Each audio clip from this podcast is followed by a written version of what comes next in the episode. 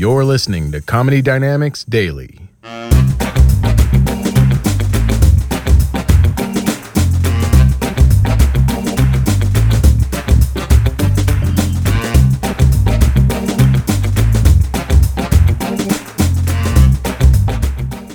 another reason I wanted to stop traveling was I have a daughter, and uh, my husband and I wanted to raise our daughter together. Strange concept.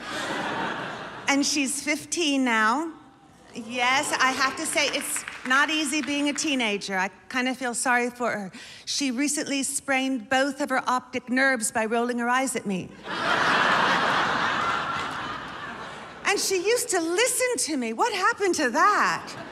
Now she only takes the advice of her peers. So um, I give her friend Isabella $10 a week to tell her to stand up straight. And boys are starting to come into the picture. That's going to be such a nightmare. She always had bad taste. Really, even in Gymboree, she liked the little boy with the low diapers. and all these things are going on in high school. The sexting? Hmm, well, I know, but it's hard to tell someone not to do something when you've done it yourself. well, it was a long, long time ago, and it was on an etch a sketch. But Trying to not make the same mistakes my parents made. Uh, They were so overprotective. Oh my gosh. My tricycle had seven wheels, you know, and a driver. My parents wouldn't even push me on the swing. They'd just sit me on the swing and run back and forth and say, it looks similar to this. and you can't protect a child. Things happen out in the world. Molly was, her name is Molly, so let's call her Molly.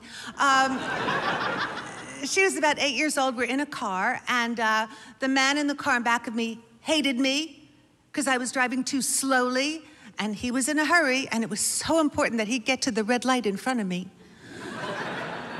and he starts honking at me, and couldn't stand it anymore. And finally, he came alongside of me and gave me the finger in the window. Is that terrible?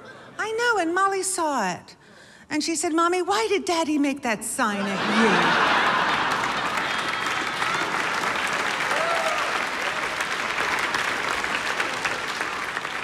And the mother daughter relationship is always a little bit tense, but we get along great. There was, okay, there was one time I have to tell you about. We were in London because my husband, Martin, his name is Martin, so let's call him Martin. His. we were in London. He was he's English, and we were visiting his parents. And I had had enough, so um, I decided to take Molly on a little trip to France and to Germany, do some sightseeing. And they check your passports very carefully when you're going through the border because they want to make sure you're not kidnapping a child. And Molly and I had just had a tremendous argument because she wouldn't put on her jacket because it's winter. Why would you put on a jacket? And she was so angry at me. And we're going through the passport control, and the officer looked at me and then looked at Molly and said, Is this your mother? And Molly said, Yes. And he said, Is she a good mother? And Molly said, No, I hate her. And the officer said, You can go, you're her mother.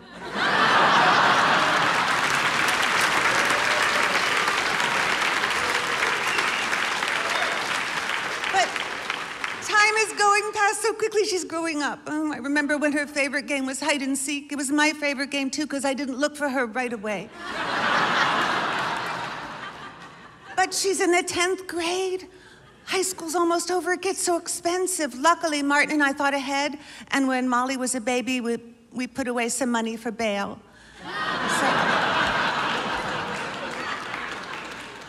What am I going to do the, the day she leaves the house? It's going to be excruciating. I was talking to my friend Cindy about it, and she said, You know what, Rita, don't worry, because college is only four years. And then they come home and they live with you for the rest of their lives.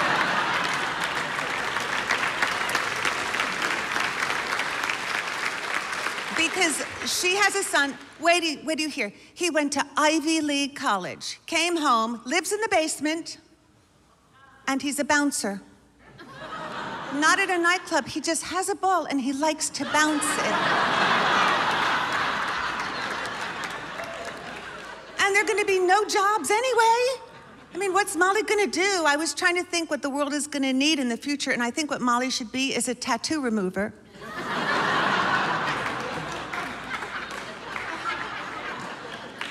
Because a lot of people are going to be happy with the decisions they made in their youth, and some people are gonna say, you know, I like French toast. I don't know why I seared it into my forehead.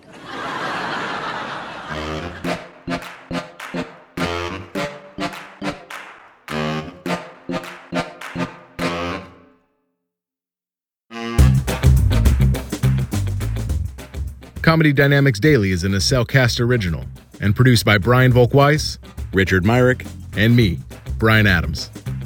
Thank you for listening.